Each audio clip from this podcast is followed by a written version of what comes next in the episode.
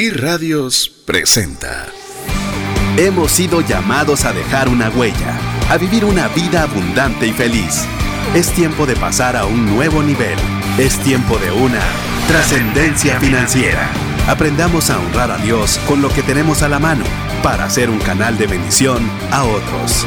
Trascendencia financiera.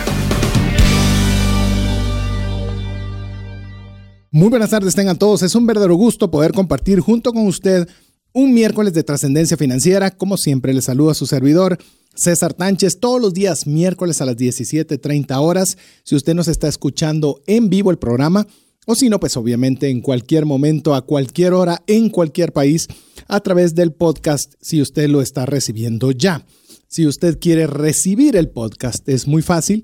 Usted lo único que tiene que hacer es ser parte de nuestra lista de difusión de WhatsApp, en el cual usted nos manda su nombre y apellido. Y aquí mi estimado Jeff corre lo que usted no se imagina para poder tener el podcast listo para poderlo enviar el día viernes temprano. Así usted tiene la oportunidad de poderlo escuchar en el fin de semana y poder compartirlo con sus amigos si usted así lo considera no abarcarle ninguna memoria de su teléfono, tratarlo de hacer la forma más sencilla. Inclusive en esta serie, que estamos en la serie denominada Antes de Emprender, es decir, consejos financieros que le ayuden a usted a tomar decisiones financieras inteligentes antes de un emprendimiento. Por supuesto, usted puede haber ya tomado alguna decisión eh, de emprendimiento y usted decir, bueno, lo escuché muy tarde. No, son consejos que usted puede aprovechar si usted ya está en un emprendimiento y valga la redundancia, cuando hablamos de emprendimiento no nos referimos únicamente a aquel que es empresario. Recuerde que nosotros definimos, si usted nos ha escuchado durante todo el transcurso de la serie, y si no lo ha hecho, pues le voy a repetir bajo qué concepto estamos denominando emprendimiento. Emprendimiento es empezar a hacer una cosa determinada, en especial cuando exige esfuerzo o trabajo o cuando tiene cierta importancia o envergadura. Así que si usted eh, se sintió identificado con este, esta definición de emprendimiento, pues bueno, usted puede aplicar cualquiera de todos los beneficios o por alguno de los consejos de los cuales hemos estado abarcando durante esta serie, que como si nada, pues ya llegamos a la quinta, a la quinta emisión o al quinto programa de esta serie que va a concluir la próxima semana. Eh, vamos a estar concluyendo con el programa que hemos denominado Testamento Empresarial, ya que muchos pidieron que habláramos sobre los acuerdos entre socios. Pues bueno, ese será el tema con el que compartiremos la próxima semana. Ahora bien, eh, ya muy pronto van a estar nuestros invitados que vamos a tener el día de hoy en cabina. Le anticipo, vamos a tener a Diego Villeda, que es eh, una persona que le tengo mucho aprecio y aparte de tenerle mucho aprecio, ya va usted a escuchar un poco de su currículum, pero él está encargado de todo el tema de franquicias para mm, lo que es Motoshop BRC, adicional a que está en la junta directiva de la Asociación Guatemalteca de Franquicias. También queremos decirle que vamos a tener al ingeniero Luis Lemus, que es, un, es director de CREADE, también es un asesor financiero en franquicias y emprendimientos. Y vamos a tener también la visita de Juan Felipe de Starac, que es cofundador de las tiendas Más. Esto fue un emprendimiento iniciado en el 2015, así que tenemos personas que van a poder hablar del tema de hoy, que hoy vamos a hablar siempre en nuestra serie antes de emprender respecto de franquicias. Eso es lo que vamos a hablar. Eh, todo bajo el contexto de cuidar su dinero, su dinero personal, los las finanzas personales, la economía familiar. Porque le digo, yo he visto ya, lo, lo he repetido, perdón que haga esta introducción, cada uno de los programas de emprendimiento, pero es posible endeudarse complicadamente con deudas de consumo. Pero cuando se hace un emprendimiento mal emprendido o sin tomar en consideración muchos de los factores que hemos estado conversando a través de la serie, pues se toman decisiones que no necesariamente son las más acertadas y definitivamente comprometen en una medida muy fuerte las, finanzas del hogar. Así que es muy importante de, tocar estos temas antes de arrancar con el tema que tenemos planificado el día de hoy sobre las franquicias. No sin antes quiero darle, aprovechando que nuestros amigos están ya por estar aquí en cabina, y si usted no está escuchando en vivo, se está dirigiendo a Ruta Carretera El Salvador, está dirigiéndose hacia la zona 12, pues le rogamos que tenga paciencia y vamos a tratar de poderle hacerle productivo su viaje, que no se enoje tanto con los conductores de adelante, atrás y los lados, sino que podamos generarle un valor durante este tiempo que usted va a estar durante el tráfico. Habiendo dicho esto, eh, le decía que hicimos a través de una encuesta, hicimos una encuesta en el WhatsApp respecto a que teníamos la intención, o tenemos la intención, o mejor dicho, hemos tomado una decisión, era una intención y ahora es una decisión, en la cual hicimos una pregunta muy sencilla. Si las personas que están en la base de WhatsApp de trascendencia financiera, les gustaría que hiciéramos una actividad de cierre de serie, es decir, de antes de emprender, en la cual dábamos tres alternativas de respuesta. Una era, o sea, era una, la encuesta realmente era contestar una de todas las tres opciones que le voy a mencionar. Una que se hiciera una actividad pagada, en la cual fuera presencial, en la cual hubiera un, resumen ejecutivo de toda la serie, donde fuera un snack and chat, donde se pudiera conversar durante un espacio de dos a tres horas para ver todos los temas que se tocaron durante esta serie. Adicionalmente a eso, eh, también se hizo la segunda alternativa, que era hacer una mm, actividad digital en la cual se pudiera hacer, pues obviamente, eh, durante un espacio determinado, de una forma gratuita, eh, poderlo hacer eh, digitalmente a través de cualquiera de las plataformas, Zoom, Skype, eh, GoToMeeting, cualquiera de ellas. Y también ah, estaba la alternativa de decir, no, no quiero ninguna de ambas. Entonces, ante esas tres preguntas, queremos decirle que tuvimos una respuesta muy interesante, la verdad, muy gratificante, en la cual fueron más de, déjeme aquí, aquí tengo el dato porque lo quería tener presente cuando iniciáramos el programa. Eh, es el, fueron las respuestas, fueron 260 personas que solicitaron eh, poder hacer el, la actividad presencial, lo cual para mí era un, es un número bastante elevado. Otra buena cantidad de personas lo hicieron virtual, pero el tema de virtual es más fácil de coordinar porque únicamente uno necesita una plataforma digital y listo. Pero en el caso particular de, una presencial, pues hay que buscar un lugar, hay que ver alguna dinámica y demás, ver espacios, fechas y demás. Y le quiero decir que por 260 personas que indicaron que sí quisieran hacerlo de esa vía, pues entonces hemos tomado la decisión de que vamos a hacer esta actividad. Lo único que le puedo decir de antemano, porque la, la encuesta recién la cerramos, me refiero a cerramos a tomar la decisión. Eh, se va a hacer el sábado 24 de agosto. 24 de agosto. Aún no le puedo, no, no tenemos definido el lugar, la hora y costo y el espacio que va a haber disponible, pero desde ya, si usted quiere estar informado, la mejor forma en la cual usted puede estar atento cuando se abran los espacios, estoy seguro que se van a ir muy rápido si fueron 260 respuestas positivas para una actividad presencial, pues un espacio de 25 o 30 gentes estimo que se va a llenar muy rápido. Así que la forma correcta es que usted sea parte de nuestro listado de difusión de WhatsApp. Le voy a dar el número nuevamente 59 19 05 42. Repito, 59 19 05 42. Si usted no es parte, es muy fácil, nos manda un mensaje con su nombre y su apellido. Ya con eso nos incluimos nosotros en nuestro listado de difusión de WhatsApp de trascendencia financiera. Así que ahí nos puede usted también mandar mensajes, preguntas sobre, los, sobre el tema de hoy. Le, repito, y vamos a estar hablando sobre el tema de franquicias. Lo puede hacer por escrito, su consulta. A hacer sus comentarios también del programa, como usted guste. Y si desea, como lo va a escuchar ya en breve, de que su voz salga al aire, pues le pedimos nada más que la nota sea una nota de voz. Esas son las, lo único que necesitamos. Así que antes de arrancar, que ya vamos a entrar con nuestro tema principal el día de hoy, le repito, mándenos su nombre y su apellido al WhatsApp 59 19 05 42.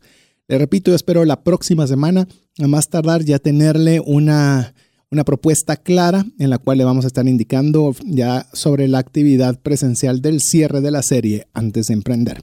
Así que esté usted al tanto y escríbanos al 59190542. Y bueno, ok, vamos a entrar ya con nuestro penúltimo tema de nuestra serie, como ya le he estado diciendo, de la serie antes de emprender. Y hoy queremos conversar un poco sobre el tema de franquicias. Las franquicias. hoy vamos a tratar de definir un poco el concepto, qué es una franquicia. Eh, nos han hecho ya varias preguntas las personas que ya están en el listado de difusión y parte de todas ellas pues vamos a tratarlas de ir resolviendo durante, durante el programa para que usted pueda poco a poco estar al tanto de todo lo que, lo que, ahí, lo, que es nuestro tema el día de hoy.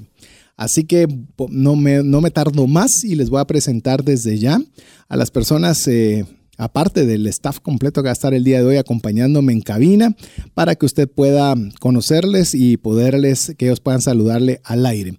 Voy a empezar a mi mano derecha eh, tengo también la oportunidad de tener por primera vez aquí en la cabina y en el micrófono de Trascendencia Financiera al ingeniero Luis Lemos. Mi estimado Luis Lemos, bienvenido aquí a Trascendencia Financiera. Gracias César. Este, pues es para mí un gran agrado poder participar en este, en esta evento que tú todos los miércoles organizas. Habíamos hablado hace más de dos meses al respecto del tema y pues gracias a Dios hoy ya se nos hizo.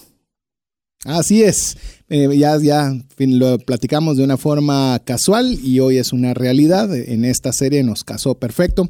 Ya le comentaba brevemente sobre Luis, es director de CREADE, fundación enfocada a apoyar proyectos de desarrollo social y también un asesor financiero en franquicias y emprendimientos. Pero no viene solo. ¿Qué te parece si presentas a nuestro, a nuestro amigo invitado también por acá? Gracias, César. Pues este, cuando hablábamos del tema de emprendimiento y el tema de franquicias, eh, la persona que no me podía escapar invitar a este programa era pues a Juan Felipe Starac, que pues es el director general de Tiendas Más, que es para mí un ejemplo de emprendimiento en Guatemala y la región. Así que pues qué bueno que pude acompañar a Juan Felipe. Luis Felipe de Starac tiene estudios de posgrado de NBA por la Universidad Francisco Marroquín. También es licenciado en Administración de Empresas por la Universidad Rafael Andívar. Yo ya, decía que de alguna forma creo que conocía a Luis Felipe. Y como ya bien lo mencionó eh, Luis, pues es cofundador de Tiendas Más, un emprendimiento que tengo en, tengo en mis notas que fue en el 2015. Bienvenido, Luis Felipe. Muchas gracias. ¿Cómo estás? Un gusto estar acá con esta introducción. Es, es un poco intimidante estar acá acompañándolos, pero, pero un gusto poder aquí compartir escucho tu programa, muy interesante. Gracias. Me, me los he escuchado todos. Ah, muy, contento de estar acá y poder aportar en lo que se pueda. Claro que sí, yo creo que podemos aprender mucho de tu experiencia, eh, eh, para aprender mucho de tu experiencia y poder así eh, que nos cuentes un poquito. ¿Qué les parece si arrancamos un poco eh, porque hay varios temas. Quiero ver, básicamente, partamos del concepto de una franquicia. Por lo menos les voy a decir el concepto tomado de San Google, porque ahí es donde nos dice prácticamente todo. Lo que pude encontrar es que una franquicia es un tipo de contrato en el que una empresa, es decir, la franquiciadora, cede a otra, que se le llama la franquiciada, el derecho a la comercialización de ciertos productos o servicios dentro de un ámbito geográfico determinado y bajo ciertas condiciones a cambio de una compensación económica. ¿Qué les parece ese concepto? ¿Quedó vago? ¿Hay algo más que añadir? ¿Qué dirían ustedes al respecto? Mira, pues para mí lo que es una franquicia, además de incluir lo que tú acabas de hablar, pues es entregarle las vivencias que uno ha pasado en el tiempo de desarrollar una marca, un producto. Porque cuando hablamos de emprendimiento, pues siempre se nace de una idea, un concepto y cuando hablamos de una franquicia, lo que estamos recibiendo o entregando en este caso, pues ya es todo ese bagaje, todas las experiencias que se han vivido en el momento, desde que se hizo la idea hasta que ya está funcionando. Eh, las experiencias nos han dicho que el fracaso eh, de crear una idea a un producto es bastante grande. Una franquicia lo que nos hace es entregarnos ese bagaje, esa experiencia que nos facilita todas esas eh, caminos eh, de piedras que nos surgen al momento que estamos haciendo un camino. Sí, yo creo que hay varias formas y creo que es una buena forma de delimitarlo, como bien nos estaba diciendo ya Luis. Eh, hay varias formas de verlo. Una, desde el punto de vista que usted tiene un negocio y lo quiere franquiciar, desde el punto de vista que usted quiere adquirir, como bien lo está diciendo Luis, una franquicia, es decir, aprovechar eh, alguno de todos los elementos que ya bien mencionó Luis. Y otra muy diferente puede ser desde el punto de vista de que usted quiera promover franquicias. Hay, hay diferentes elementos que vamos a tratarlos de ir viendo poco a poco. Pero ¿qué, ¿qué, tal si para entrar en contexto, Juan Felipe, perdón, tenía aquí en mis notas Luis Felipe, perdón, Juan Felipe, No hay eh, nos cuentas un poquito cómo fue el inicio de lo que hoy yo creo que muchos de nuestros amigos ya están familiarizados con tiendas más. Eh, yo quiero decirles, en, el edificio en el cual tengo mi oficina, eh, pues había una actividad en un primer nivel y esa actividad se fue y hoy tenemos una tienda más ahí abajo. Así que eh, poco a poco veo que la marca va creciendo, las franquicias van aumentando, pero ¿por qué no nos cuentas un poco cómo nace la idea y cómo nace también el deseo también de franquiciar esta idea, este concepto? Buenísimo, pues con mucho gusto les comparto. La idea nace, eh, para entrar un poquito en contexto, desde, desde el 96 estoy yo en contacto con las tiendas de barrio, ¿verdad? Eh, en mi familia teníamos una distribuidora que lo que hacía era llevar productos a las tiendas de barrio. Y empezamos a, a notar que la tienda de barrio empezaba a tomar cierta, cierto auge en Guatemala. Empezó a crecer, a crecer mucho. El, el negocio fue muy bueno. Tuvimos la oportunidad de conocer eh, las tendencias en países similares a Guatemala, en donde las tiendas de barrio dejaban de ser simplemente la tiendita en donde se compra lo que se le olvidó a uno. Y empezaron a hacer un poquito más, empezaron a, a hacer transacciones, eh, la introducción del Internet, a estar conectadas, a ser generadores de remesas, a hacer varias transacciones que no eran solo la compra y venta de productos. Entonces, la idea de tiendas más surge en un principio y como todos los negocios uno nace con una idea y lo importante es, digo yo, de ser emprendedores de uno la capacidad de poderse adaptar a lo que a tu idea en el mercado, el resultado que tiene y que, y que te puedas acoplar a lo que a lo que necesita realmente el mercado, porque una cosa es lo que uno tiene de idea y otra cosa es cuando ya mm, sacaste tu producto al mercado, lo que el mercado demanda.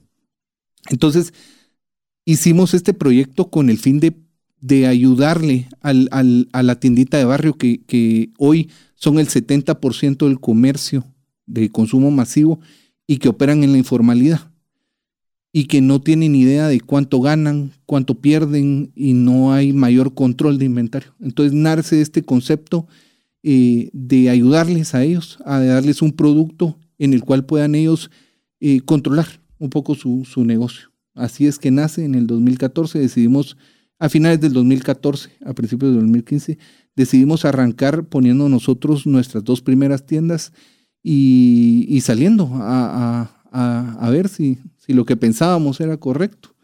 Y pues después de un par de ajustes, te puedo decir con, con mucho orgullo que, que es un proyecto ganador, que funciona, que es algo que Guatemala necesitaba, que los, los emprendedores buscan y nos ha ido muy bien. Hoy tenemos ya más de 100 tiendas operando en Guatemala y, y, y, hemos podido ayudar a, emprendedores y a guatemaltecos a que se formalicen, que tengan un negocio que les pueda funcionar por muchos años y, y hacerle bien a Guatemala y a la comunidad formalizando estos negocios. Ok, eh, inicia el proyecto con dos tiendas propias. Correcto. Eh, con un concepto, con la experiencia que ya tenías en el mercado de, de poder más o menos percibirlo. No era algo que se te ocurrió un día y te levantaste y salió, sino había una, un bagaje y había, creo que con toda esta experiencia, saber qué se podía mejorar, qué se podía tal vez quitar, cómo se podía generar beneficios en masa, etcétera.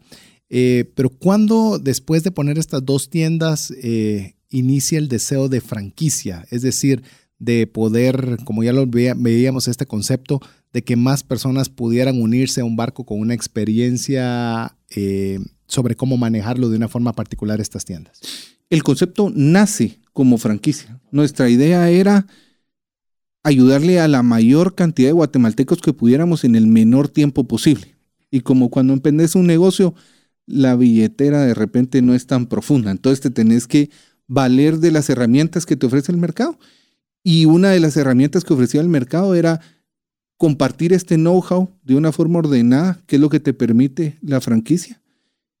Y así nace. Nace con un concepto de que lo que necesitábamos era crecer a través de las franquicias, pero no podés crecer a través de franquicias si no tenés esa experiencia ganada. Entonces, operamos durante un año esas dos tiendas, las dejamos perfectas y listas, comprobamos todas nuestras teorías y luego del primer año de operación eh, empezamos a otorgar las franquicias. Así nace. Es decir, que el proyecto desde un inicio fue concebido para franquiciarse. Es correcto, así nació. Obviamente pasó el periodo de ajustes y demás, que lo estás mencionando, que fue de un año. Es decir, amigos, si usted quiere, si usted quiere poner una franquicia, más o menos dése cuenta que obviamente hay una experiencia, un bagaje sobre algo que ya conoce. Entiendo que estuviste en este tipo de mercados más o menos 20 años. Es correcto. Es decir, no era una experiencia de, de, 15 días, de que usted fue a comprar algo durante 15 días todos los días seguidos, ¿no? Había una experiencia importante en el cual, pues obviamente todo ese conocimiento se iba a plantear para, para, para poderlo aplicar al negocio. Sí, es que es un mercado extremadamente grande. En Guatemala hoy operan más de 135 mil tiendas de barrio. Es, es, es, algo extremadamente grande. Entonces, tenés que tener mucho cuidado. Es, es, un, es un mercado importante. Sí, yo no tenía la menor idea. Imagínese usted, hay más o menos 135 mil tiendas de barrio en nuestro país. Es un mercado enorme, lo cual significa que eso me ponía a pensar, lo que son los, los eh, retailers o lo que pueden ser los proveedores masivos, las tiendas son, son importantes en su, en su planificación de ventas.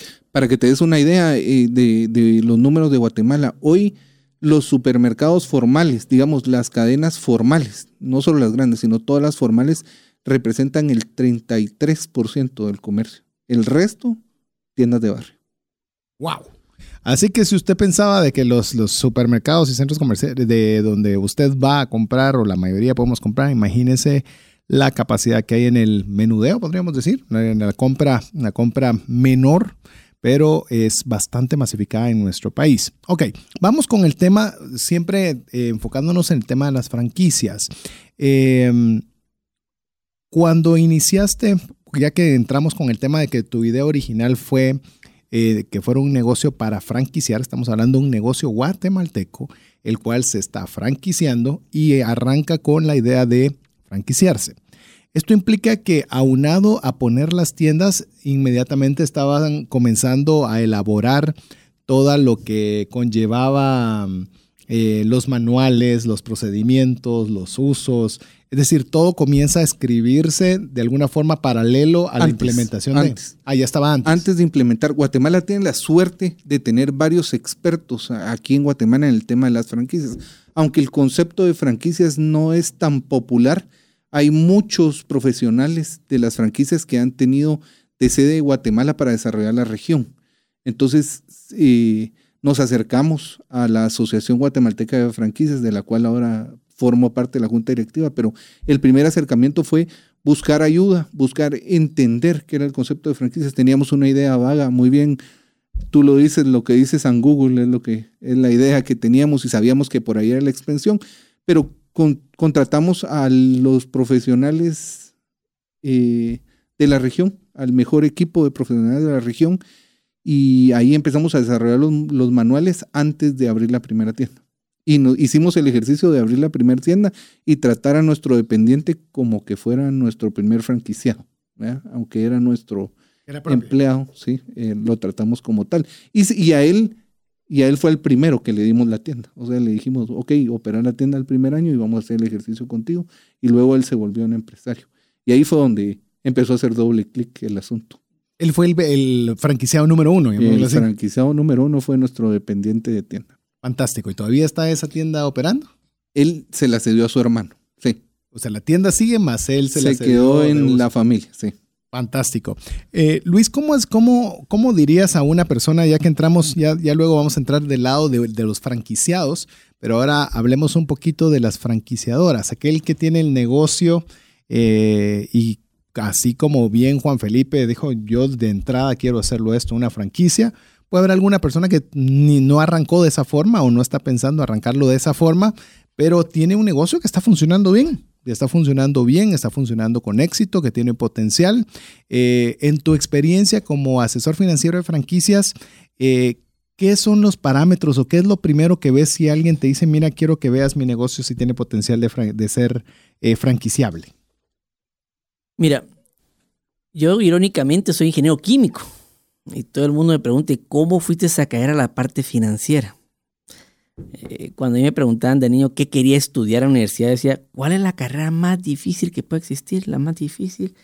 Y en su momento, en los años 80, dijeron ingeniería química. Eso es lo más difícil. Pues me metí a estudiar ingeniería química. En ingeniería química. Y al día de hoy, ejercí, puedo decirlo claramente, que ejercí como ingeniero químico 15 días de mi vida. De ahí el resto de mi vida ha sido la parte financiera, la parte administrativa. ¿A qué quiero caer con esto? Ahorita cuando mi mente quiero entender cuál es el éxito de un negocio, está fundamentada en los procesos. Toda empresa que quiera pensar en franquiciarse, replicar el éxito, tiene que ser a través de los procesos.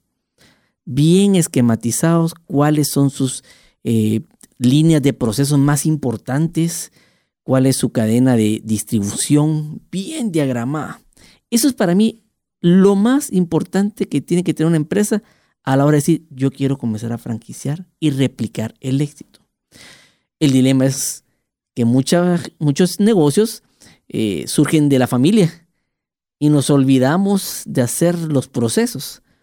Y el patriarca de la familia es el que toma las decisiones. Y nos olvidamos por completo de alguien escribir en por lo menos un papel. Este, mire, ¿y cómo fue el éxito del, del, proyecto? ¿Qué, ¿Cuáles fueron lo que hizo que esto fuera un diferenciador aparte de lo que son la competencia? yo siempre digo que el primer punto tiene que ser procesos tener bien diagramados los procesos. Ya lo demás es replicar lo que hemos hecho de bien para que se pueda copiar el modelo. A mí me ha gustado siempre en esa línea las famosas 3P para los negocios, lo que son procesos, productos y personas. Ya me debe si esos, esas 3P están bien, pues obviamente hay, una, hay un buen inicio para poder en este caso del tema de hoy, de tener una franquicia que sea exitosa. Recuérdese, no solo es tener buenas personas trabajando con usted, no solo es tener un buen producto, es de tener, como bien lo decía, lo decía Luis, es tener también un buen proceso. Mire, si usted se da cuenta, la gran mayoría de negocios pequeños, me animo a decirle, la gran mayoría de negocios pequeños no tienen especificados sus procesos. Eso se lo traduzco a las finanzas personales.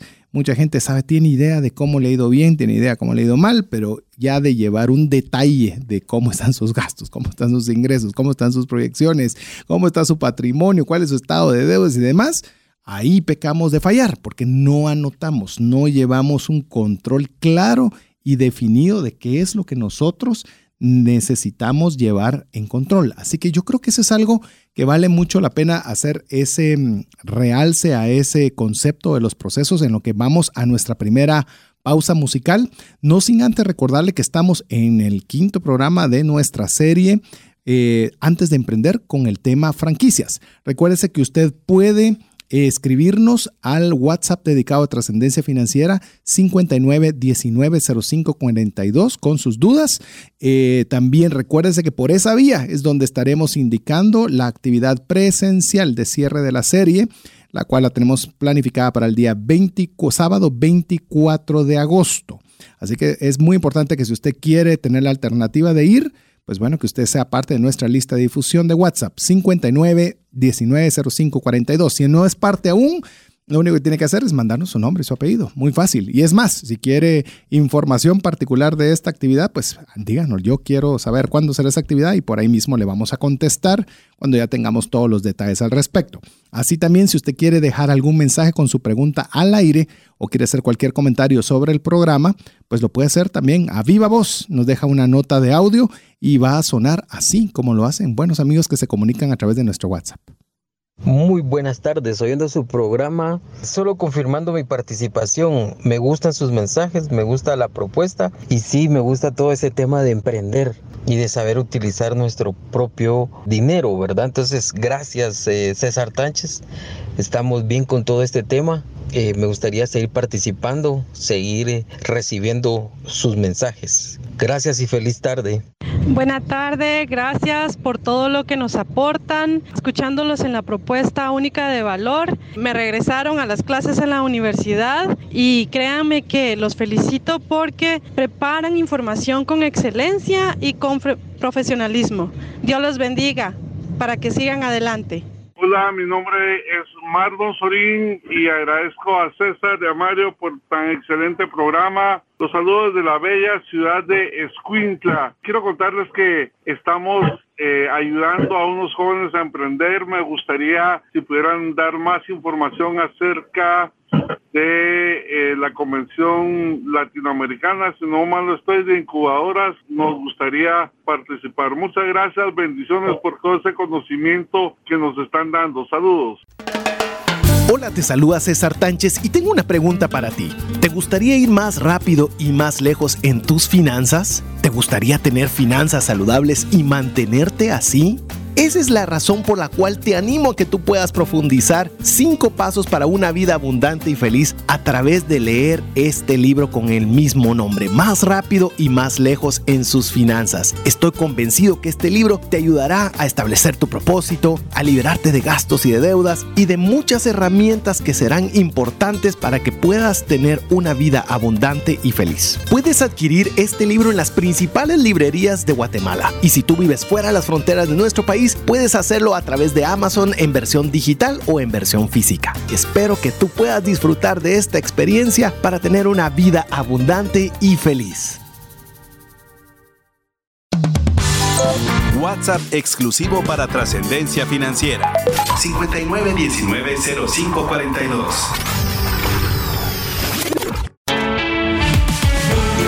Búscanos en Facebook y Twitter como arroba trasciende más.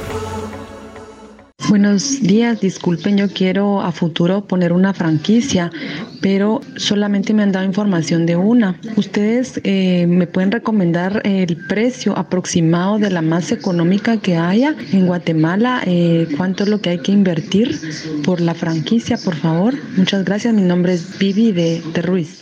Muchas gracias Vivi por su pregunta y por animarse a hacerla en viva voz. Así que si usted también es de los valientes, como los amigos que hicieron antes de ir al corte musical y la dama que lo hizo al regresar de corte musical, pues lo puede hacer enviándonos una nota de voz a través del WhatsApp dedicado de trascendencia financiera 59190542.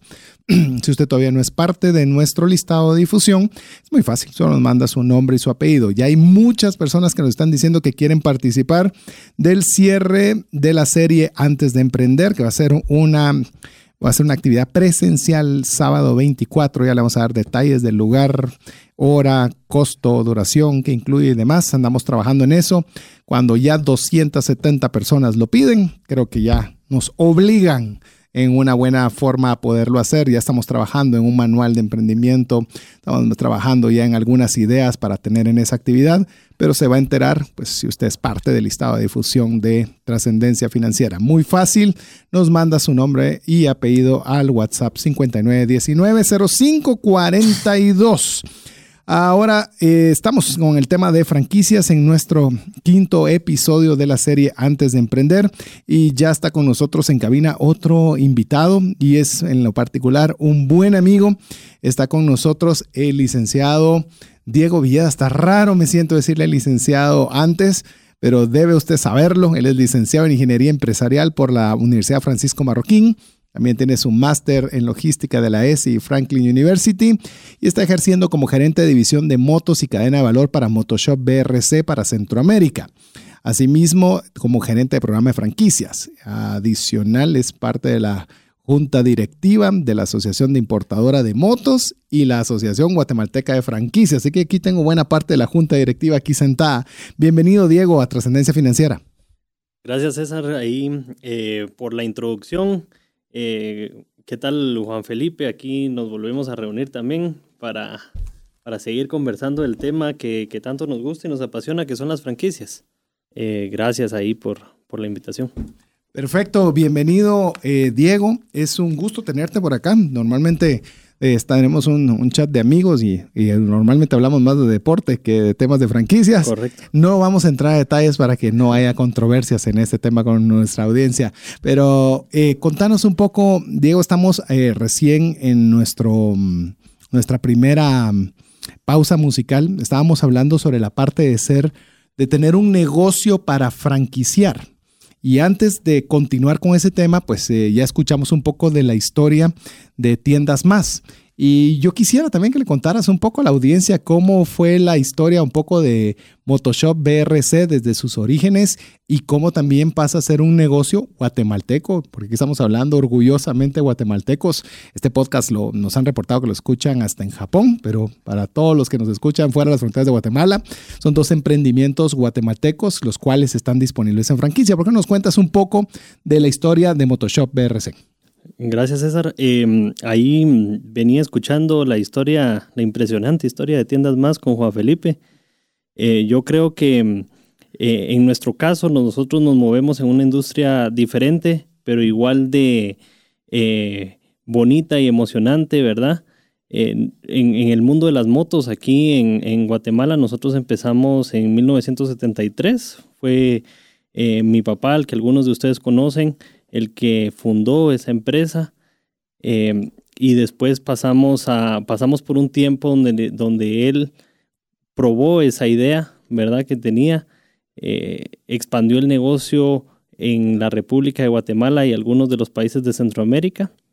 Y fue hasta el año 2000, 2002, si no estoy mal, que empezamos a ver el tema de franquicias. Nosotros al igual que como lo hizo Juan Felipe, nosotros nos acercamos, en ese caso era Francorp, que es eh, un muy buen amigo también, ¿verdad? Pepe Fernández, que también es parte de la Asociación Guatemalteca de Franquicias.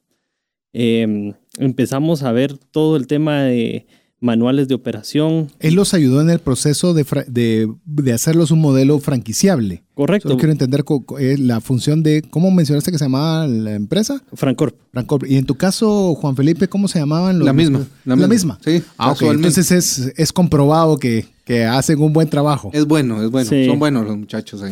¿Siguen operando actualmente en Guatemala? Francorp es una multinacional y sigue operando aquí en Guatemala. Eh, es uno de los contactos que la Asociación Guatemalteca de Franquicias puede dar para el que quiera franquiciar su negocio. Ah, perfecto. Genial. Em, entonces, eh, yo creo que esa es la parte importante, ¿verdad? Porque ahí es donde nosotros pudimos bien, como bien decía Luis, que a veces cuando son esas empresas familiares, muchas veces tenemos ahí como, como la receta, pero nadie se ha puesto a escribirla en papel, ¿verdad? Entonces fue ese proceso de, escribir la propuesta en papel, hacer los manuales y, y, posteriormente empezar a buscar. Ya teníamos algunos distribuidores que se volvieron nuestros primeros franquiciados, ¿verdad? Solo cambiamos ahí el modelo en el que operaban y empezamos a vender franquicias. Y así fue como, como empezamos. Además era, digamos, para nosotros era una forma interesante crecer, a diferencia de nuestros competidores que crecen por medio de modelos de distribuidores donde tal vez la lealtad no es la misma que cuando es un modelo de franquicia, alguien que invirtió en un negocio para hacerlo crecer, eh, la mentalidad es bien diferente. En esa misma línea, ¿cuántos, ¿cuántas franquicias actualmente tiene Motoshop BRC? Nosotros tenemos 25 franquicias aquí en, en Guatemala y tenemos dos franquicias país ahorita operando país eh, Centroamérica, ¿verdad? Sí, El Salvador y Nicaragua. Salvador y Nicaragua. Ok, perfecto. Así que las franquicias pueden ser internacionales también. Sí. Así es, perfecto. Eh, la, persona que nos hacía la llamada telefónica, eh, perdón, que nos dejaba en mensaje de audio su pregunta, nos dice, nos preguntó acerca de costo. A ver, ¿cuál es la más económica? Que yo creo, voy a, voy a adelantarme a contestar un poquito esa parte eh, eh, ¿Cuál es la más económica? Hay distintos tipos. Si quiere, me imagino una franquicia de metalurgia seguramente será mucho más cara que una que puede ser de motos, una que puede ser de tiendas. O sea, los datos van a variar entre la industria que ustedes estén buscando. Ahora bien, sí podría preguntarles, más o menos, una persona que tiene la idea de que quiere tener una franquicia, más o menos en qué rangos, en base a los conocimientos que ustedes tienen, debe de tener la persona pensada en un capital de inicio para poder iniciar. Pueden hablar de los propios si les parece bien. Sí, yo creo que en el caso de Juan Felipe y mío, y tal vez él va a agregar algo después, pero eh, nosotros somos dos de las franquicias más económicas ahorita en el mercado aquí en Guatemala, ¿verdad? Está alrededor de los eh, 12 mil a 15 mil dólares, más o menos, una, una franquicia de nosotros. Eh, yo creo que bastante eso es porque al final, digamos, la inversión que nosotros tenemos inicial o de infraestructura que tiene el negocio, pues no, no es muy grande, a diferencia de una franquicia de comida que, que lleva mucha inversión en la parte de cocina, etcétera, ¿verdad? Eh, ahí es la diferencia. Estamos hablando, me decías, de 12 mil a 15 mil dólares. Para la persona que no sabe nada de franquicias, cuando estamos hablando de pagarle a un franquiciador 12 mil, 15 mil dólares, ¿le está pagando eso por qué? O sea, ¿qué está adquiriendo a, a, a cambio de esa inversión realizada? Voy, voy a agregar un tema ahí. En, en Guatemala ha, ha, existido esa disyuntiva, en Guatemala y, y, en Latinoamérica, de cuánto tiene que valer una franquicia. Hay franquicias para todos los públicos, te diría yo, dependiendo de tu capacidad y dependiendo de tu nivel de, de riesgo. ¿verdad? Comúnmente se conocen las franquicias de baja inversión de 15 mil dólares o menos. Okay. Entonces vas a encontrarte franquicias de baja inversión como son, que, que son estas, que por menos de 15 mil dólares puedes adquirir una unidad. Pero si tú tienes la disposición de invertir en un negocio 50 mil dólares, lo que haces es comprar varias unidades. Okay. Entonces disminuyes tu riesgo, lo diluyes, digamos. Sí, sí. Y puedes obtener los mismos ingresos que si compras una franquicia en 50 mil dólares. Los mismos retornos o un poco más. Sí, Entonces, es decir, es, es la ventaja de estos modelos. Es decir, si una persona tiene, ya vimos, la gama, va, la gama económica, por decirlo de alguna forma, son 15 mil dólares para abajo para una franquicia. Si una persona tiene mayor disponibilidad de capital, o puede pensar en una franquicia de mayor costo, o puede diversificar su riesgo comprando varias unidades de un mismo negocio. Exacto, es el punto correcto. que estabas diciendo, ¿no? Entonces, entonces pues, regresemos a la pregunta original. Eh, si yo no sé nada de franquicias y me dicen, ok, tengo que pagar 15 mil dólares, vamos a poner ese, ese, ese dato, ese dato que es eh, para dejar un solo dato. ¿Qué, esto, qué es lo que yo per, lo que voy a recibir a cambio de esos 15 mil dólares? Si quieren, como tenemos dos ejemplos claros, ¿por qué no nos dicen una idea? Obviamente no estoy pidiendo detalles de, de, de A hasta Z, pero más o menos qué recibe la persona cuando entregó esos 15 mil dólares para poder tener una franquicia con cualquiera de ustedes. Bueno, en, en, mi caso hay un, hay un rubro de, del fee de franquicia, que es básicamente lo que es el intercambio de, de una cuota inicial que ellos pagan por el tema de eh, propiedad intelectual que nosotros damos. ¿verdad? ¿Es una vez? ¿Es una vez al año? ¿Es, es una vez al mes? ¿Cómo, es, ¿Cómo se maneja eso? Hay diferentes. En nuestro caso es una única vez al principio de, de la negociación que es parte de esos 15 mil, por decir cualquier cosa. Correcto. ¿Qué más incluye esos 15 mil? Después viene el montaje de, del negocio como tal, que es pues el inventario, ¿verdad? Eso nosotros lo estimamos que va a estar entre unos eh, 2 mil dólares a 3 mil 500 dólares, que es básicamente eh, repuestos y accesorios en nuestro caso, ¿verdad? Es una primera compra que se hace como para tener un...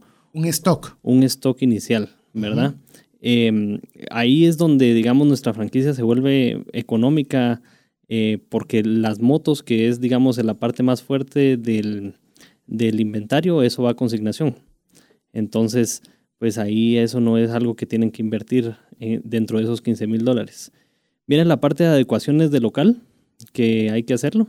Nosotros tenemos proveedores, de hecho con Juan Felipe con, compartimos ahí un proveedor de, de mobiliario también, ¿verdad? Esos van siendo otros 3 mil dólares, ¿verdad? Y así vamos sumando algunos rubros. Hay es decir, tenés un local, pero ese local se va a moldar para que tenga la semejanza, llamemos, de las demás unidades. Correcto, empezamos a construir temas de imagen, eh, temas de mobiliario eh, lo más similar posible a, a todas, ¿verdad? Obviamente ahí vamos viendo diferencias de tamaño en locales, diferencias de espacios, ¿verdad? Que van, que van pasando. Clima, pero... se me imagina, ¿no? climas también, de, dependiendo de eso hay que hacer diferentes adecuaciones, ¿verdad? Pero, pero sí, básicamente es eso y después también tenemos un tema de, de, licencias y gastos legales que hay que hacer, ¿verdad? Para inscribir una empresa como tal y, y después licencias de cómputo para usar nuestro sistema de, de computación y tener acceso a alguna de la información que nosotros le damos a la franquicia. Podemos decir que tenemos sistemas, tenemos inventario, tenemos un fee de la, ¿cómo se llama? De inteligencia, de, de lo, um, propiedad intelectual. Propiedad intelectual y básicamente un stock inicial para poder, pues, bueno, estamos hablando del inventario y mobiliario, inmobiliario, la adecuación, la adecuación del mobiliario.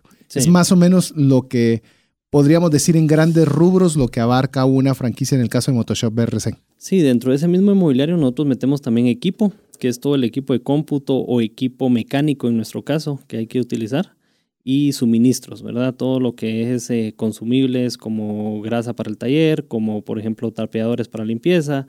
Eh, hay una lista grande de, artículos de oficina y, consumibles que, que, nosotros tenemos ahí en, el, en ese mismo rubro. Perfecto. ¿Algo en tu caso que sea, llamemos de las grandes categorías, Juan Felipe, algo diferente o algo particular en el caso de ustedes? Nuestro negocio es, es lo llamamos llave en mano, ¿verdad? Tú nos entregas los 12 mil dólares y nosotros nos encargamos de todo.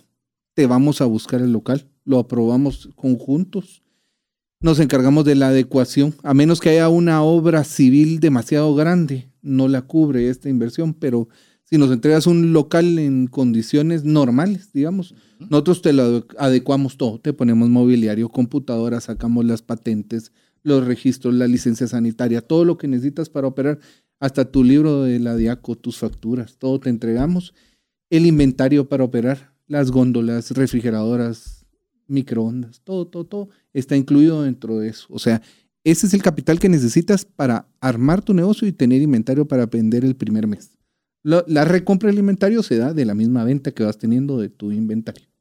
Que me imagino que en el caso particular de ustedes, mm, desconozco la figura de la, o la forma de negocio, pero me imagino que ustedes tienen prerrogativas por compras en por volumen al tener diferentes eh, unidades, por decirlo de una forma. Entonces, el usuario adicional de que es una franquicia se ve beneficiado con compras en volumen. Es correcto, además del software, del know-how, eh, la asesoría, la distribución, la asesoría. Semanalmente llega un asesor nuestro a, a, a coacharte en el negocio, acompañarte, a darte las mejores prácticas, eh, a decirte cómo, qué está haciendo bien, qué puedes mejorar, etc.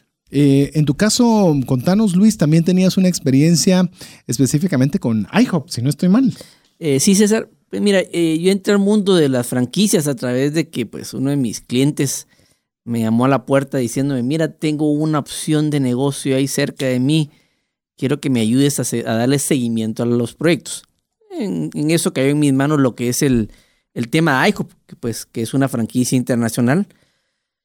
Eh, cuando yo hago un tema de analogía en lo que los empresarios guatemaltecos que bien están haciendo con desarrollar lo que es el tema de franquicias y miramos el modelo de franquicias que es a nivel internacional, pues he notado que la diferencia está en que el, guatemalteco o el latino que está desarrollando franquicias se está enfocando mucho en dar temas tangibles a la hora de ofrecer el producto de la franquicia. Estamos hablando de inventario, estamos hablando de que le, crea el local como tiene que ser la sensación en esa parte. Cuando hablamos de IHOP o hablamos de hard rock, que fue otro tema que tuve yo que, manejar, eh, las franquicias internacionales lo que te ofrecen al final de cuentas es la experiencia.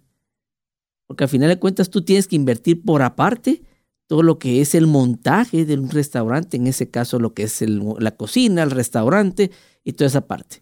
Se vuelven temas intangibles. Eh, esa es la diferencia que yo miro principalmente en lo que es en, Latinoamérica se están creando las franquicias, a diferencia de las que son eh, las internacionales. Ellos no te dan un inventario, no te dan un mobiliario. Y en nuestro caso, miramos los dos casos que estamos viendo ahorita, ellos sí te montan un negocio este, llave en mano. Ya te dicen, mira, tú no te preocupes por los muebles, tú no te preocupes por qué repuestos vas a buscar. Yo ya tengo la experiencia y te voy a dar la primera, el primer inventario para que tú comiences a moverte en esa parte. Así es, así que usted se va dando cuenta cómo el concepto de franquicia comienza a tener tintes internacionales, porque sí, pueden haber marcas internacionales, las cuales principalmente están en el branding, están en la, en la marca Y eso puede ser favorable si es una marca muy reconocida, que también obviamente tiene sus implicaciones financieras y demás, pero también puede ser una marca muy conocida en otro lugar, pero que no necesariamente se aplica acá.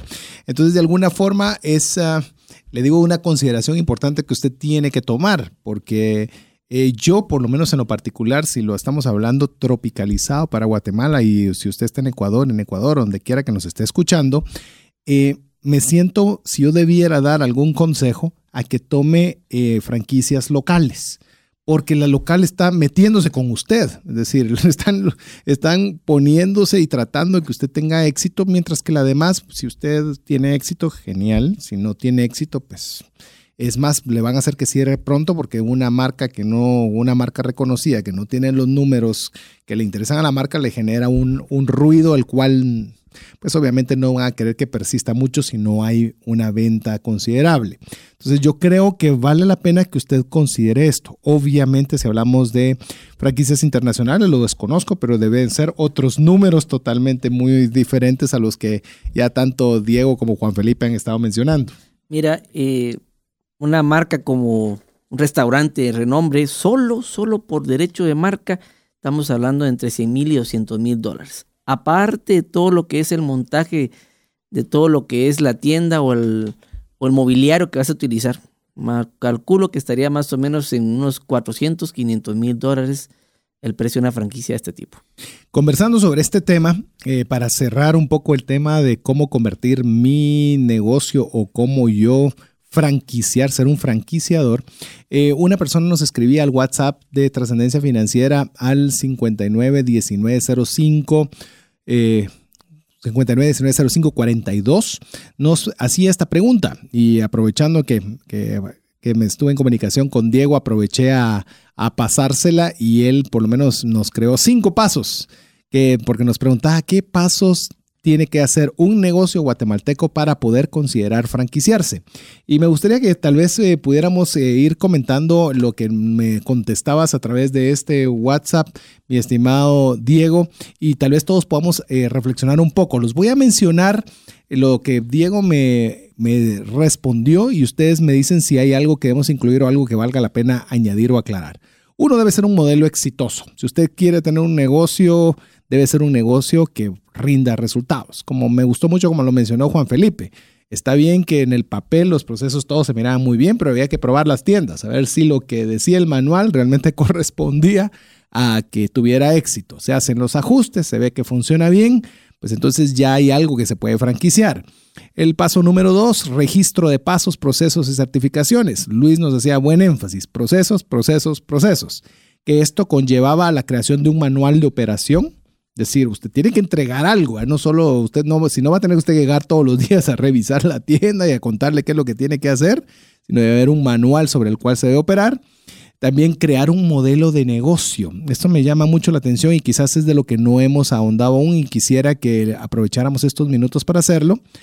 Y finalmente tener la estructura de supervisión, soporte y evaluación. ¿Hay algo que ustedes les gustaría añadir a estos procesos que, que bien Diego nos envió? O creo que está bastante, creo que está bastante completo, ¿verdad? Eh, pero sí me gustaría ahondar con el tema, ¿a qué te referías con crear un modelo de negocio, mi estimado Diego? Bueno, ahí hablábamos hace un ratito del tema de, del fee de franquicia o cuota inicial de franquicia.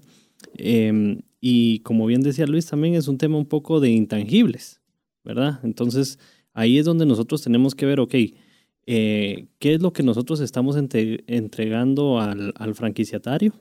¿Verdad?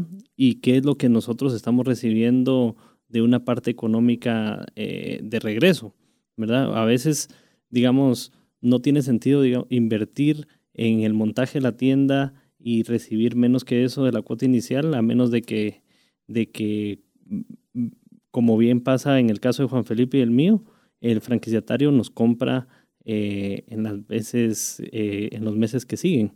¿Verdad? Entonces ahí se crea una, una relación de dependencia con nosotros de mes a mes.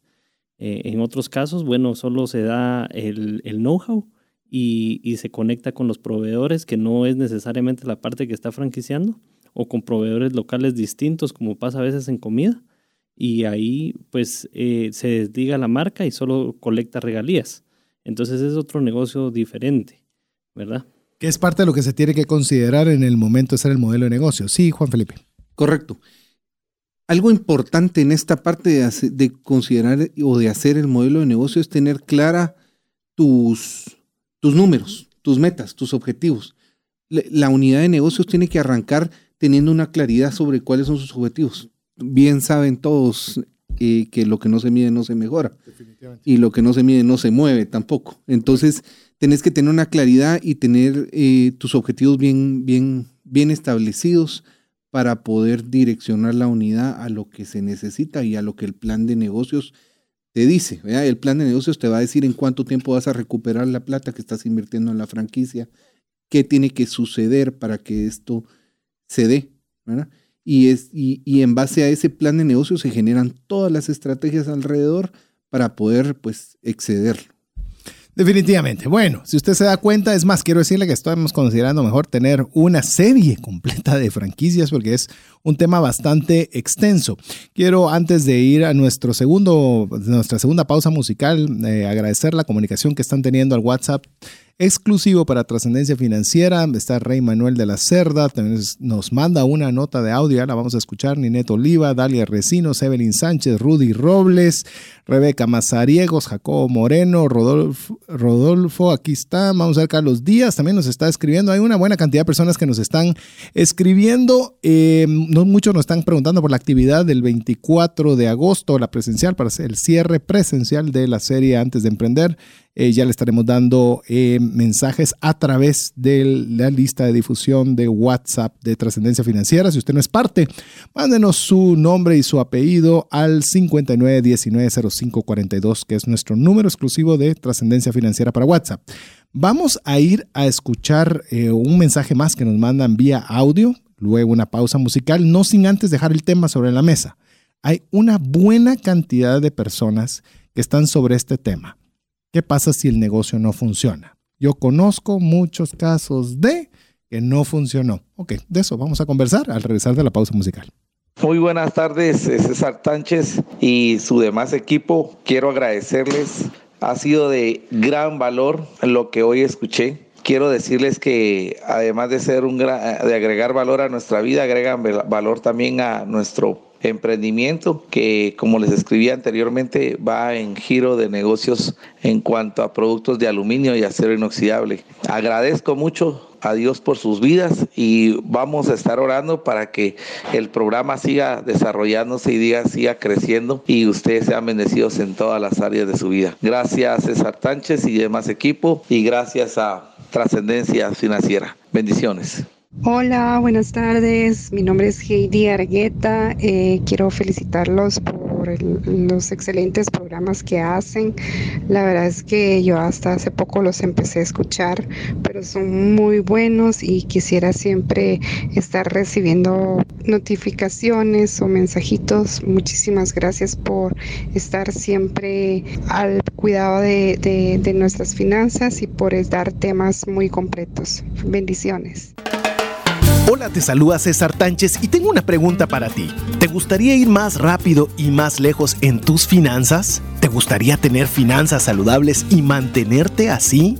Esa es la razón por la cual te animo a que tú puedas profundizar cinco pasos para una vida abundante y feliz a través de leer este libro con el mismo nombre, más rápido y más lejos en sus finanzas. Estoy convencido que este libro te ayudará a establecer tu propósito, a liberarte de gastos y de deudas y de muchas herramientas que serán importantes para que puedas tener una vida abundante y feliz. Puedes adquirir este libro en las principales librerías de Guatemala y si tú vives fuera de las fronteras de nuestro país, puedes hacerlo a través de Amazon en versión digital o en versión física. Espero que tú puedas disfrutar de esta experiencia para tener una vida abundante y feliz. WhatsApp exclusivo para trascendencia financiera. 59190542.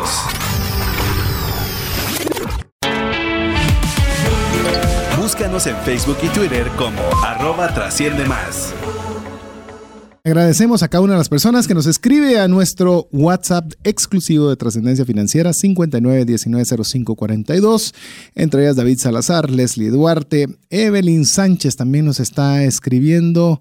Eh, nos están entrando varios mensajes más nuevos, algunos no están incluyendo su nombre, pero también está Nancy Rucal, Ana Ruiz y siguen ingresando, así que no puedo seguirlos poniendo, pero si usted quiere estar enterado de todo lo que sucede, repito, porque muchos preguntan por la actividad del 24 de agosto, la actividad presencial, detalles no los tenemos aún, solo tenemos la fecha.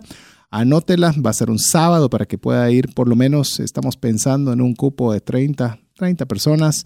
Eh, que puedan participar para hacer nuestro cierre presencial de la serie Antes de Emprender. Estamos preparándonos mucho a raíz de las más de 260 personas que contestaron que querían una, una actividad presencial. Vamos a ver si llega el 10% de todos los que dijeron que sí, a ver si es cierto. Pero por lo menos a nosotros ya nos metieron en problemas de ver cómo hacemos esta actividad. Nos quedamos eh, al momento de, ir a la pausa musical con eh, el tema de, eh, mire, yo conozco a fulanito y a fulanito no le ha ido bien en el negocio, tuvo que cerrar.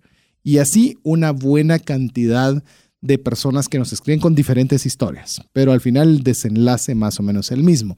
Yo quisiera tal vez para poder contestar esta inquietud que nos, eh, nos hacían a través del WhatsApp, eh, pensar en mitos o realidades. A ver, algunas de, las de, las, de las aseveraciones que más, eh, o algunas de las que he escuchado relacionadas con este tema. A ver, y ustedes me contestan qué es lo que consideran. ¿Es un mito o es una realidad que una franquicia, al ser un negocio probado, seguro tiene éxito? A ver, ¿qué piensan ustedes sobre esto? ¿Es mito o es realidad? Te voy a responder con esto.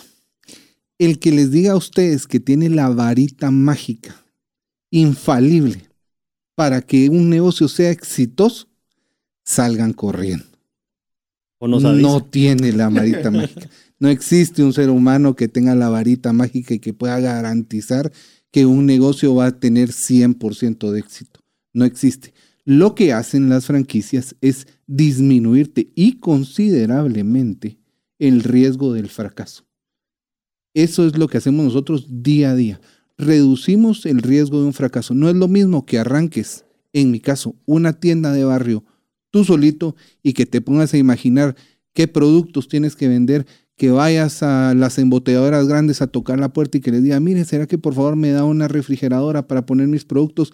Que empieces a querer controlar sin un sistema en este modelo de negocio. Nosotros manejamos más de 800 productos y que quieras saber cuánto ganas en el día. Imposible. El 98% de las tiendas de barrio no tienen ni idea de cuánto ganan. Y el resto dos tal vez te están mintiendo. El resto te están mintiendo. en cambio, nuestras 100 unidades sí saben cuánto ganan, cuánto pierden, y lo que te hacemos es disminuir el riesgo. Nosotros estamos a decir a qué precio vender. Eso sí, lo más importante es hacer caso a la franquicia. Estás comprando ese bagaje que decía Luis y que decía Diego, esa experiencia, todos esos errores que ya cometimos nosotros como franquiciados con las primeras tiendas para no cometerlos. Entonces, la franquicia, uno, nadie te puede garantizar el éxito. Sí te pueden disminuir el riesgo de fracaso y considerablemente. Y dos, tienes que acoplarte y estás pagando por acoplarte a unos procedimientos y a unos aprendizajes que ya tuvo la franquicia. Entonces tienes que obedecer o seguir los lineamientos que te dice la franquicia. Si a ti te gusta vender, en el caso de tiendas, un frijol X marca porque es el que te gusta en tu casa y quieres que en tu tienda solo ese frijol se venda, error. Lo que te gusta a ti no le gusta al 98% de la gente. Tienes que vender el frijol que te diga la franquicia porque es el que más plata te va a generar, es el que más ingresos te va a traer a tu tienda, aunque a ti no te guste. Eso estás comprando, esa experiencia. De hecho, me parece curioso porque cuando tienes un sistema que está registrando todo, me imagino que cada tienda puede saber fácilmente cuál es el producto que más vende por su sector, porque hay una forma de medición. Entonces, de alguna forma, hay eh, un proceso que permite o ayuda a tener al menos mayores posibilidades de éxito. Yo lo voy a reiterar lo que estoy diciendo, lo que ya bien dijo Juan Felipe, no hay negocio infalible, ninguno, ni los que estamos mencionando ahorita, ni ninguno que lo ofrezcan. Todas tienen las posibilidades de fracasar, todas. Obviamente, eh, por más que sea una franquicia y por más que se tengan buenas prácticas, puede ser que si uno cabalmente desobedece los lineamientos de, que se han especificado en el manual, uno comienza a querer hacer su voluntad, uno se desapega del negocio, comienza uno a, meterle eh, riesgos adicionales a los que ya per se tiene este negocio, una franquicia o cualquier otro negocio. Entonces ya lo dejamos que es, una, es un mito de que es un negocio probado, seguro tendrá éxito, es un mito, no existe. Lo que tiene es que hay una disminución de su riesgo. A ver, aquí va otro para que me digan si es mito o realidad. Seré mi propio jefe. Mito. A mito, definitivamente. O sea, mucha gente viene y, se mete con la idea de que va a llegar, va a abrir el negocio que, que recientemente compró como franquicia y, va a entrar con una pala y va a empezar a tirar dinero para su casa y no funciona así, pues, ¿verdad? No, digamos, cuando uno tiene un negocio generalmente trabaja más horas que cuando uno es empleado eh, por alguien, ¿verdad? Y, y definitivamente le toca revisar más cosas después de que los colaboradores que contrató para la franquicia se fueron, ¿verdad? Eh, fines de semana toca hacer algunas cuentas, entonces sí, definitivamente mito. A ver, y todavía voy a añadirle algo más. Cuando sos, me imagino que en esta aseveración estamos hablando que yo dueño hago lo que quiero en mi negocio. Pero cuando estamos hablando de una franquicia, pues si quiere disminuir su riesgo y quiere poner posibilidades de éxito, debe apegarse a un manual, debe apegarse a un proceso. No es de que yo hago aquí lo que se me da la gana porque yo soy el dueño. ¿Sería justo decir eso, ya que ustedes están del, del lado de los franquiciadores? Totalmente correcto. Eso es lo que estás pagando. Estás dando tu dinero para que te digan cómo hacerlo. Y para, y para eso están las franquicias. Hay, una, hay una, unas palabras que les tratamos de decir a todos los franquiciados cuando entran a nosotros. Es, y, y es que para ser exitoso, usted tiene que tener el corazón en su negocio y el negocio en su corazón. Las dos cosas. Tiene que querer su negocio, tiene que esforzarse porque le vaya bien. O sea, que usted compre una marca no le garantiza que va a tener ríos de gente entrando. Ninguna marca. Ninguna. Téngalo, téngalo claro. Ni la más famosa de restaurantes de comida, de comida rápida te lo puede garantizar. Lo que sí hace es llevarte al principio una buena cantidad de gente, pero si tú la tratas mal, seguro no se va a pique.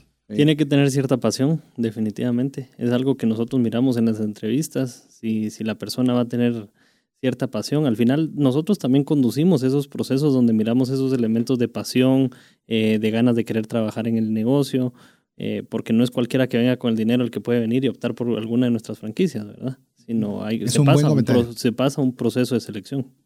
Así es. A ver, ¿qué vamos con el siguiente? ¿Mito o realidad? Una franquicia lo que hace es evitarme una curva de aprendizaje del negocio. ¿Mito o realidad? Eh, mira, es medio mito y medio verdad. Eh, al final de cuentas, un negocio, tú lo vas a desarrollar con tu mística. Lo que hace la franquicia es que te pone las características básicas con las que tienes que vivir. Pero al final de cuentas, tú vas a desarrollar a tus clientes, tú vas a tener herramientas en las que vas a decir, ok, ¿cómo voy yo a, a captar más clientes? Tú tienes que hacer una estrategia interna también como persona, porque tú eres el que va a estar enfrente de los clientes y tú vas a tener que seguir desarrollando nuevas cosas para seguir captando más clientes. La franquicia lo que te va a dar es, mira, aquí están los conceptos básicos y más generales que funcionan. Es, para mí eh, es tanto mito como verdad. Tú tienes que terminar de completar, de hacer un negocio. Terminar esa curva de aprendizaje. Sí, hoy vas a decir, ah, no, están estirando, sí, Diego. Eh, yo Correcto, yo iba a decir realidad, pero después de escuchar el comentario de Luis, creo que no puedo estar más de acuerdo. Definitivamente, eh, no es que te evite la curva, sino definitivamente la vas a pasar más rápido. Porque llevas a alguien que te está acompañando, te está llevando de la mano, eh, te está enseñando algunos procedimientos de la industria y las mejores prácticas que pueden haber. Entonces, nunca se evita, solo se pasa más rápido. Ok, este sí se quedó en la frontera entonces, ni mito ni realidad. Este les va a encantar. Mito o realidad, retornos inmediatos. A ver, ¿qué piensan? Mito total. La, la, franquicia, cuando tú inviertes en una franquicia, tú tienes un retorno superior, muy superior de lo que te ofrece, por ejemplo, un producto financiero y, y tienes una certeza del retorno, pero no es un retorno inmediato. Lo que tienes es que trabajar para que ese tu retorno sea cada vez más grandecito y trabajar mucho para que eso se, se dé. La ventaja de las franquicias es que sí te pueden ofrecer un, retorno. La mayoría eh, retornan entre 18 y 24 meses tu capital eh, que invierte. Hay casos extraordinarios. Nosotros tenemos varios casos que han recuperado su inversión en, en un tiempo récord de dos, tres meses, pero no es lo usual. Lo usual es que se tarda un tiempo mucho menor de que si lo metes a, a un banco o a un plazo fijo mucho, mucho menor, pero sí, no es dinero inmediato. Vamos a ir por partes. Una persona eh, invierte una cantidad de dinero y obviamente comienza a vender porque se dedicó, apasionada y todo lo que ustedes ya han dicho. Y en teoría este negocio debería comenzar a generar resultados.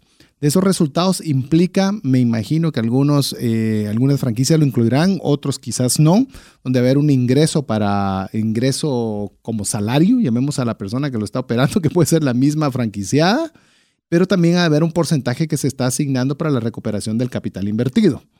¿Verdad? Que estamos hablando cuando ustedes dicen que voy a, eh, voy a tener de vuelta mi inversión 18 24 meses como media hay casos que puede tomar más, casos que puede tomar menos.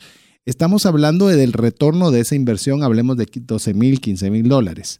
Pero eso no implica que la persona no puede tener eh, ingresos mensuales producto de esa franquicia o, es al revés. Es correcto, así es. Tú tienes, la franquicia te, te, en el modelo de negocios tú tienes un salario asignado. Eso sí, hay que respetarlo. Si te pones un salario de X cantidad de quetzales no te puedes repartir X por dos, sino que la, tienes que ser ordenado en tus finanzas y lo que te queda en la última línea, ya después de pagar salarios, es lo que hace que tú recuperes tu inversión entre 18 y 24 meses. Perfecto, porque nuestros amigos pueden pensar, sí, pero entonces no voy a ver nada hasta dentro de 18 o 24 meses. No, usted puede tener un salario que le esté retornando por producto del trabajo que está haciendo en esa unidad de franquicia y adicional hay un porcentaje que se va eh, llevando como una cuenta corriente, llamemos para lo que es el retorno al capital. Entonces podemos decir que el retorno inmediato es un mito totalmente en consenso. Yo sí quiero, tal vez aprovechando que hablamos del tema de los retornos, eh, tal vez hacer una pausa eh, al último mito o realidad que tengo por acá anotado para que lo discutamos. ¿A quiénes han visto ustedes que pueden ser personas que se beneficien de este tipo de, emprendimiento.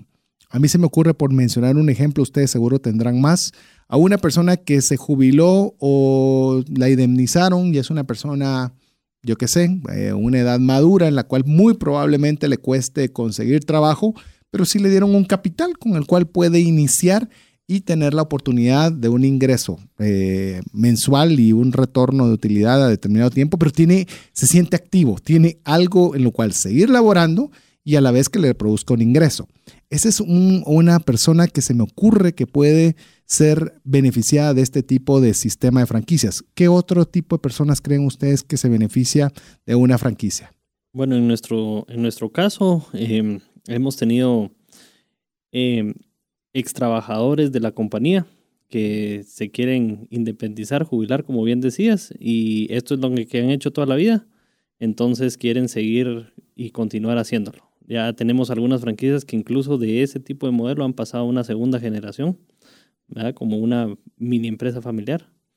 Em, hemos tenido también eh, inmigrantes que han regresado y que han ahorrado su dinero para poderlo invertir ¿verdad? Y dedicarse a eso. Eh, ahí creo que cabe mencionar que para nosotros por lo menos el 80% de nuestras franquicias están en el interior, ¿verdad? También eh, familias que tienen algún negocio en el interior y quieren diversificar ese negocio, ¿verdad? Digamos algo de comida y quieren poner algo diferente, ¿verdad? Para, para diversificar. Entonces también tenemos ese perfil.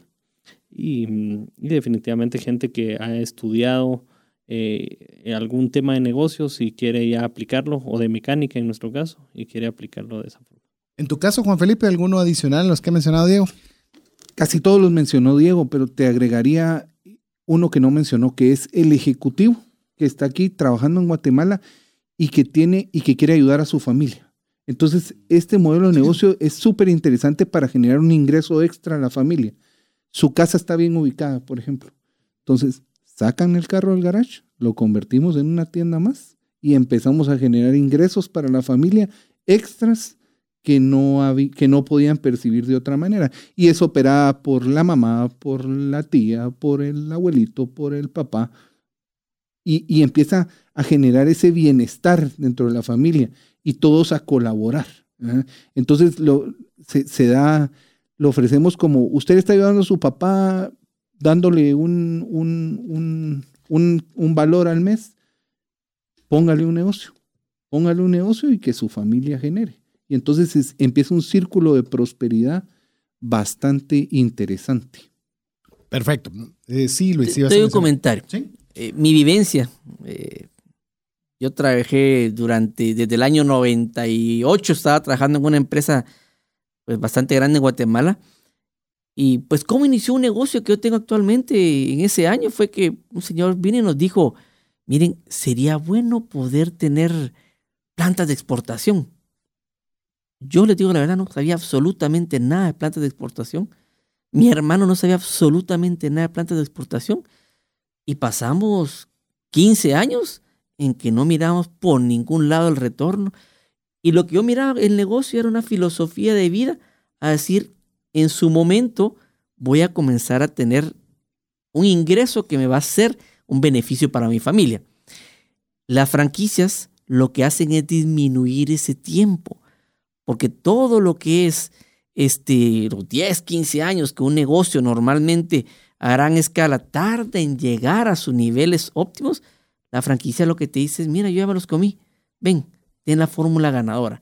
Entonces, eh, el ingreso no es tan lejano como sucede en los negocios normales eh, que existen. La franquicia te lo reduce al final de cuentas. Así es, yo creo que también vale la pena dedicarle estos últimos minutos a algunos errores que ustedes crean que podamos compartirle a la audiencia, errores comunes que las personas a veces por, por no revisar este tipo de situaciones se ponen en algún aprieto con el tema de, la, de, lo que son franquicias. Por ejemplo, eh, no investigar bien una franquicia. Ese es uno, voy a plantear solo uno para que mis amigos les dé chance de, pensar alguno otro. Eh, hay marcas, les comentaba aquí a mis amigos, en los cuales por estar en finanzas personales me, vienen a decir, miren, es que esto pusimos esta franquicia y nos fue muy mal. Cuando yo lo escucho tantas veces, la misma marca, me hace suponer que quizás no fue falta de pasión. Quizás la, la marca franquiciable realmente no era tan buena o su propuesta o su modelo o el producto o cualquiera de todas estas partes no era la más adecuada. Entonces yo, yo en mi ignorancia, y aquí viene una pregunta que aprovecho que tengo a dos personas de la, Junta Directiva de la Asociación de Franquicias de Guatemala, eh, me imagino que al abocarse a la Asociación Guatemalteca de Franquicias minimiza en buena medida porque hay algún récord o algún tracking o algún historial de las marcas que están en la asociación. Hablo desde la ignorancia y les pregunto. Es correcto.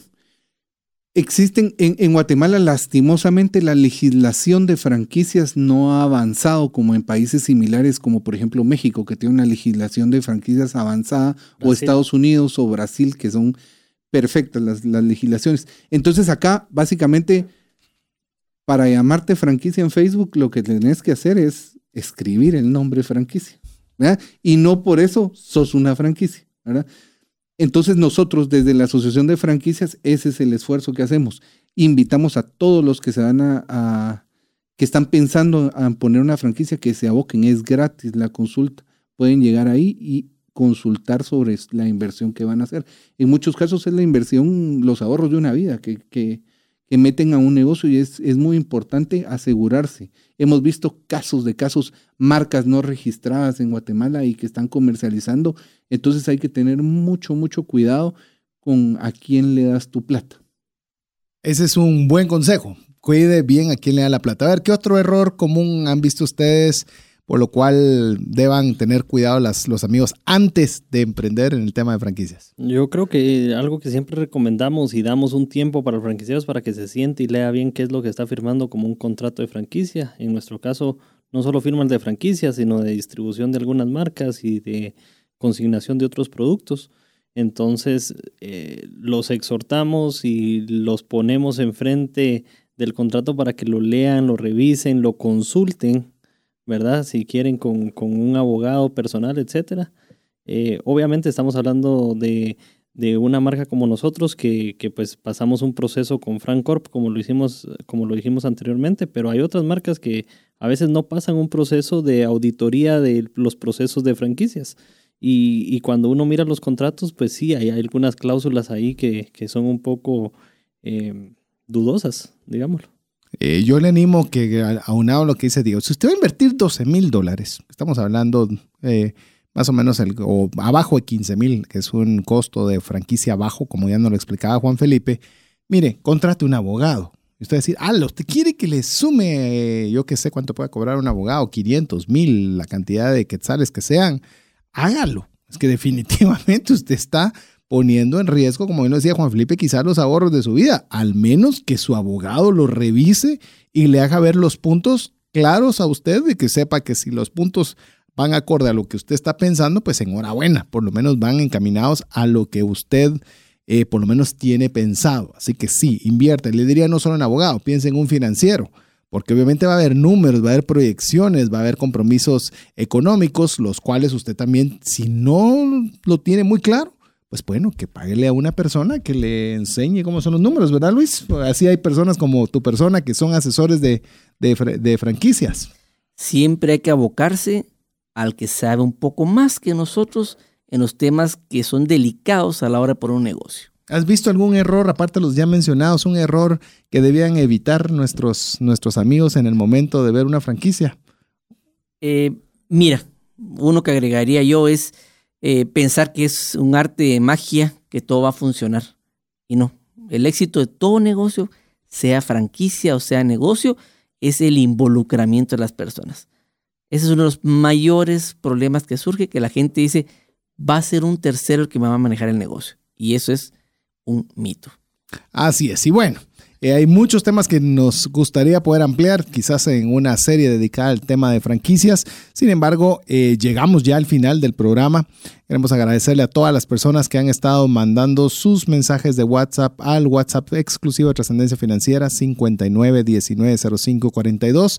Le recordamos que si usted quiere estar informado de todo lo que aquí sucede, mándenos su nombre y su apellido y el día viernes le estará llegando este podcast directamente a su teléfono a través de WhatsApp. Así que le repito por última vez en este programa, 59190542.